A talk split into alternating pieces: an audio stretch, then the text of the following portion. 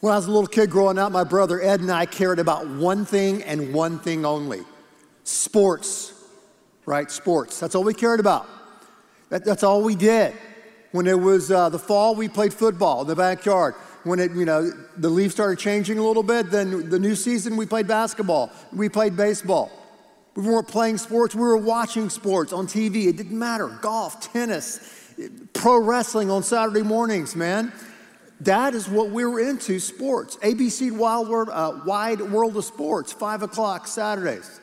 Watched it all the time. Sunday, pro football, pro basketball.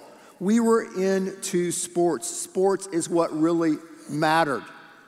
And today we've changed. We don't just think about one thing, sports. We think about two things, more sports. No, I'm kidding. So, but here's the deal. Every, every four years, we would have to wait, wait for the ultimate, which was the Summer Olympics.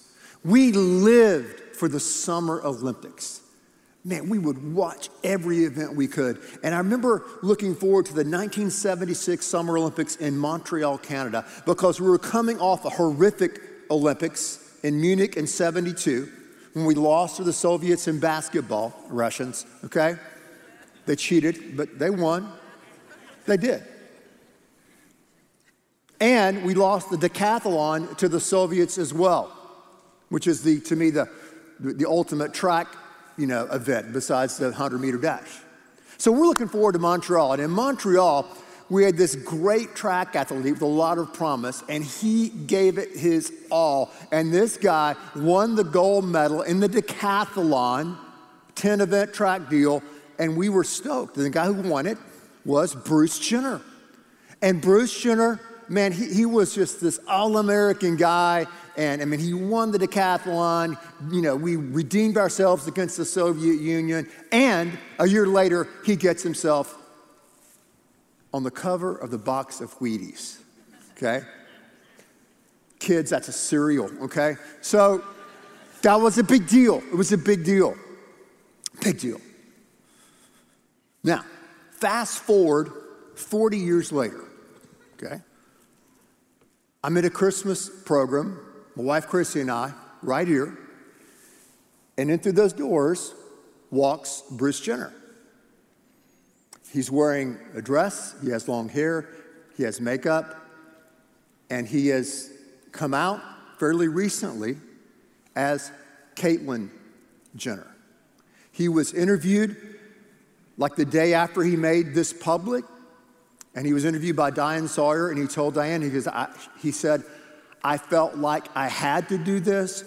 He said he'd always struggled with the female side, the feminine side in his mind and his soul, and he felt that he had to reflect that outwardly. And he said he felt like, as Bruce, that he had been living a lie his whole life.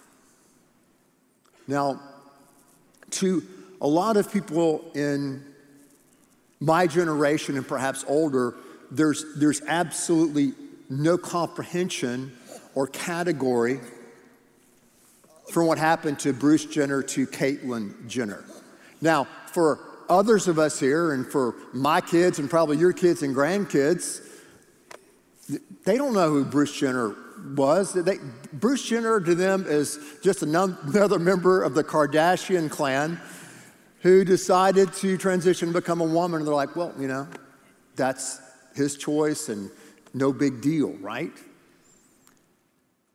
But to get to a point in our, our culture where millions of people think and feel that making a transition from a man to a woman, identifying as a woman, or a woman identifying as a man, where that's no big deal, it took time for our culture, our country, Western civilization to get there.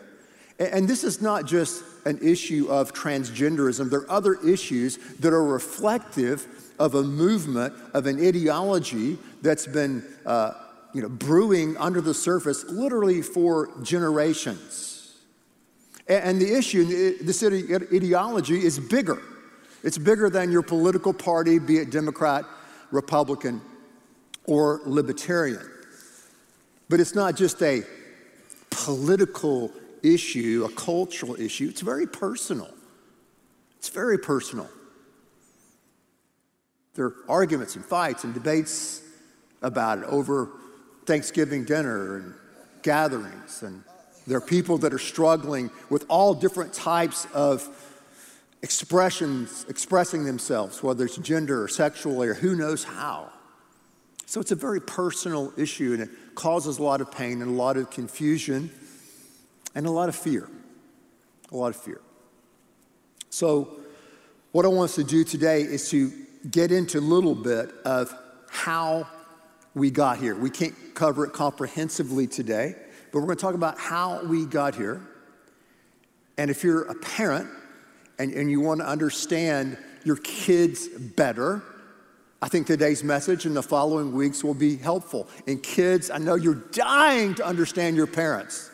So if you want to understand them better, I believe this will be helpful to you as well. So, the source that we're looking at throughout this series is the book of Ephesians. Ephesians. Ephesians. And I chose Ephesians because Ephesians deals with those three questions we looked at last week. The three questions, according to that comprehensive survey that students are asking, really not just students, but everyone. And that is, you know, who am I? Who am I? My identity. Uh, and, you know, why am I here? What's my purpose? And how do, where do I fit? How, how do I belong? Today, we're going to look at who am I and try to understand culturally, not just through the lens of Bruce, Caitlyn, Jenner, but in other ways, how we got to where we are today. Look at Ephesians chapter number two, verses one following. Ephesians 2 1 following says this Paul is writing this letter and he says this. He says, As for you, you were dead in your transgressions and sins, in which you used to live when you followed the ways of this world, the ruler of the kingdom of air, the spirit who is now at work in those who are disobedient. All of us, all of us. Now, I did some research. You know, the, the New Testament's written in Greek, and that word all means all. It means everyone, all, all. All of us lived among them at one time, gratifying the cravings of our flesh and following its desires and thoughts. Like the rest, we were by nature deserving of wrath. So, without getting too deep into this particular passage today, what he's saying is that some cravings, some desires, some thoughts that we have as human beings, as individuals, are contrary to God's best for our life. They're contrary to God's will for our life. So just because I have this thought or this desire or, or, or, this craving doesn't necessarily mean that it's natural, doesn't necessarily mean that it lines up to who God wants me to be and to do what God wants me to do. So our understanding of answering that one simple but difficult question, who am I, has evolved over the years. So we turn to our good friend, the glass board here. It's going to help us out. We're going to start here. Go here. We'll start at 400 BC, and then we'll go over here to 20 22 AD. Okay. Guys, don't panic. It's not going to be as long as you think it is, this sermon. We're just going to cover, you know, almost a millennia. Anyway, don't panic. So let's start here. 400 BC. We'll start over here with Plato, the philosopher, not the toy. And then We'll move quickly to 1600 AD. We'll put Christianity right there in 33 AD. So 1600 AD, you had a French mathematician and philosopher by the name of Rene Descartes. And Descartes had the uh, challenge of trying to establish a foundation for absolute certainty for everything. So his idea was to gain certainty or had foundation for certainty was to doubt everything. Like everything. Like doubt that he's speaking, doubt that he's doubting, doubt that he has feet, doubt that he has a body, doubt that there's an outside world, doubt that there's a universe, doubt that there's planets, doubt that there's language, doubt, doubt, doubt, doubt, doubt. So after doubting everything, Descartes finally came up with this, what he thought to be uh, maxim or truism to establish all certainty. He said this, you've probably heard it before. I think, therefore I am. I think, therefore I am. Who am I? If that's the question, who am I? I am a person because I am a thinking person. So, right here is a massive change from how people in Western society viewed themselves. So, it went from external believing that there was a God or objective truth outside of us that we needed to understand, to now truth discovering who I am is something very internal and psychological in my thoughts. Fast forward, these are rough dates, by the way, for Descartes. And this cat right here, we'll go to 1700 and look at Rousseau. Jean Jacques Rousseau was a Swiss uh, philosopher, self trained, brilliant thinker and writer. Okay? Rousseau wrote the book, The Social Contract, and the very first pages of the social contract, he made this statement Man is born free, and everywhere is in chains. Okay? Man is born free. Who am I? Well, I'm free in my natural state my natural thoughts and my natural desires, but because of society around me, I'm chained everywhere I go. The Bible says I can't do this, the church says I can't do this, society at large and the laws of the state and the civil state says I can't do this and I can't do this. And, and, and Rousseau said, Man, I want to be free. I want all humans to be free. And for us to be free, we've got to get rid of these external forces that are messing me up and messing us up and causing us to live inauthentic lives, to be living a lie. So the problem our, for our freedom as individuals is something that's happening outside of us. Uh, we can see in our passage today in Ephesians 2 that God's word says the problem is intrinsic to us. Sin, my choice to sin, my choice to transgress God's word, is something that I do. My choice to cave in, or your choice to cave in to your desires and cravings that you know are wrong and anti God, I am responsible for those sins. I am responsible for those choices. Rousseau would say, No, you're not. You were born pure, and it's the society imposed themselves upon you that caused you to fail and falter, and to use Christian language, sin. So we're born good, Rousseau would say, but society around us corrupts us and makes us, you know, lie to ourselves and live inauthentic and false lives. Okay? It's a little bit brief. So we'll skip way up here to the 1900s to a guy all of us have heard of. Good old Siggy, Sigmund Freud, the father of modern psychiatry and psychology. He was a psychoanalyst in Vienna, and uh, Freud just pushed the ideas of Descartes and Rousseau a little farther down the road. Freud began to study sex and sexuality. Not from a perspective of a, a young person, adolescence into adulthood, but way back when humans were infants and in the childhood. And he started to come up with these different theories that have been debunked, but they're still massively influent, influential that kids start becoming, you know, sexualized, if you would, in infant and childhood and then throughout adolescence. And so he said one of the main driving forces in individual humans and in the history of, of the world is someone's sex drive and their sexuality and how they express it. Now, Freud was a disciple of Rousseau, and he read Rousseau. So he took Rousseau's idea that we need to be free to express our desires, he took it and he sexualized it and said we need to be free to express ourselves out there. Okay?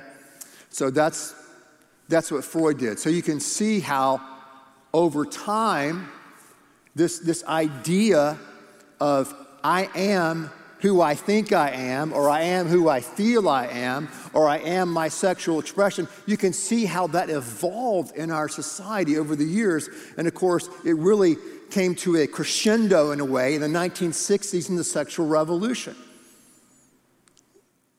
Fast forward the sexual revolution in the 60s to 2022, and you have all these different forms of expression that are happening in and around us in our society. But it took many, many years for us to evolve from Descartes all the way to Freud and where we are today. And, and the term that some really, I think, wise scholars have come up with to say what is this force, this one force? They call it expressive individualism. And Robert Bellah, uh, Bellah expresses sexual, uh, um, expressive individualism in this way. He says expressive individualism holds that each person has a unique core feeling and intuition that should unfold or be expressed if individuality is to be realized. So, who am I? How do I find my meaning as an individual? How do I find my identity? It's by expressing those inner desires and thoughts and feelings that I have. And now, in the culture in which we live, it's, it's to express them publicly in a public way and to have them affirmed by others. Some of it out there, in my, my view and others, to me is a form of radical expressive individualism. Carl Trueman, uh, who I've gleaned so much from uh, in this particular message, put it this way. He said, I am a, the phrase, I am a man trapped in a woman's body, makes sense only if the inner psychological life, Descartes, I think therefore I am, of the individual is sovereign. Then identity becomes as potentially unlimited as the human imagination. So, who am I? I am whoever I want to be. Who am I? I am ever who I feel that I am. Who am I? Some would say, I am who I am sexually attracted to. Now, if you look at the history of just Western civilization, We've been off the rails in many areas before. We've been off the rails, you know, sexually in all kinds of ways, going back to the Roman Empire. But there's never been a time in human history where people are identifying their core identity by their sexuality and sexual expression. So it's moved from sex being something that you do to something that you actually are. And when you're having, looking at a case, an extreme case, in my, in my opinion, say with Bruce Caitlyn Jenner, you have someone saying that my psychology is greater than my biology. Okay? What I think I am, what I feel I am, is greater than the reality, my biological reality as a man or a woman. And that's kind of where we are, where we've gotten to uh, in our world and our society today. So you have a lot of people that are divided over this issue. You have a lot of people um, who are, you know, personally struggling with that in their own lives and wondering, what do I do? Where do I go with that? So that's a little bit of identity and who am I and how do we get here? Now, all these these eras right here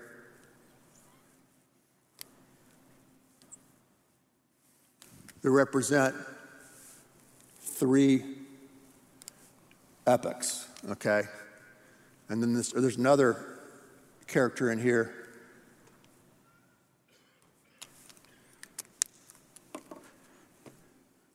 That we'll look at in weeks to come. Meanwhile, back to the sermon. And, and, by the way, let me say this parenthetically. I realize, you know, a lot of you went to U of H, some of you went to Baylor, some of you went to A&M, others you went to UT. I know today is a rough day, right? Uh, I'm, I'm aware. Like I said, sports, if you're listening to I'm aware. Now, guns up if you're Texas Tech, right? Is that the only school in Texas that won? I don't know. So, yeah. It could be worse. You could be Catholic and Marshall beat you. So, there.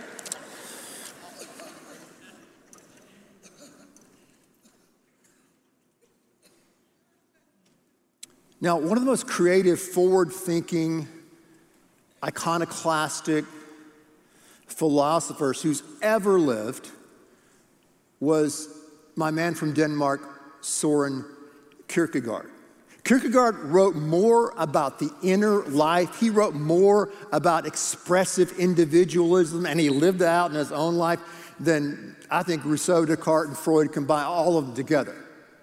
The difference was Kierkegaard tethered his individuality, his expressive individualism, if you would, to the person of God.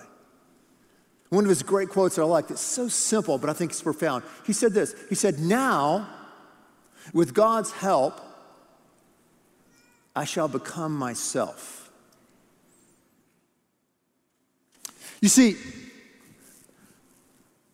Kierkegaard, for period of his life had lived the wild life of Rousseau and Freudian ethics, if you would, before they even were avant garde. He had lived that out. He'd come to the end of himself. He had come back to God in Christ, and he said, I want to understand who I am. And the only way to understand who I am is to connect with the great I am.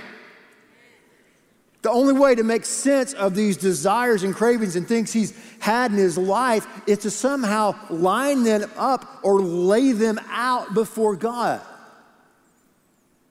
The Bible is, and God is not against us being individuals. He's not against us expressing our individuality as long as it's tethered to Him. I mean, there's an entire book one of the biggest books in the Bible that's really all about expressive individualism. That's the book of Psalms.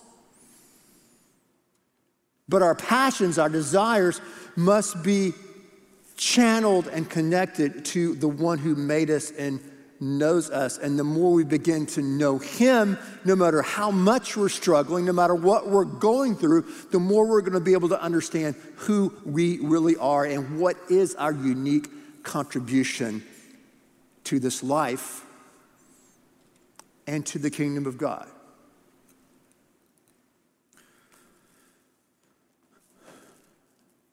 But we need something in order to make that happen. What do we need?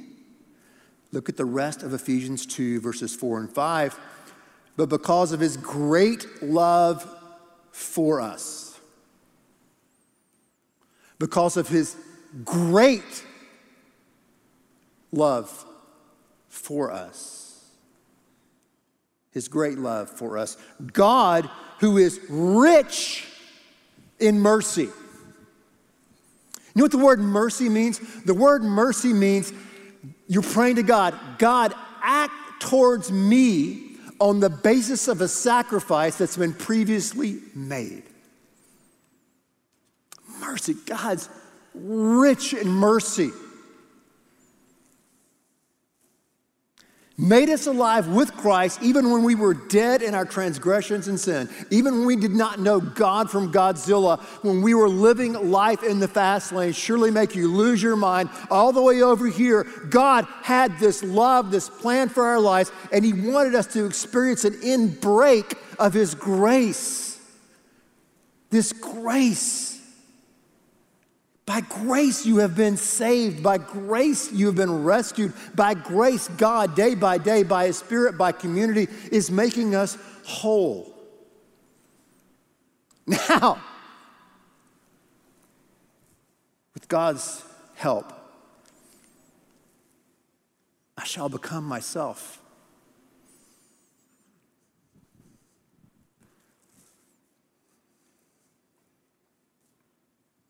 Now,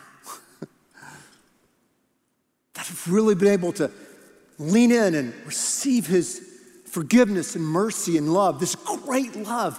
Now he's put me on this new path of discovery.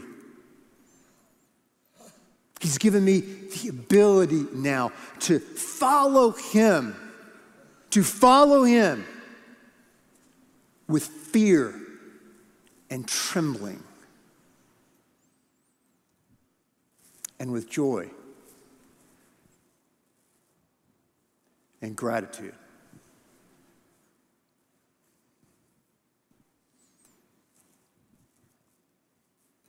Who am I? Who am I? Who are you? I am who God says that I am. You are who God says you are. Yeah.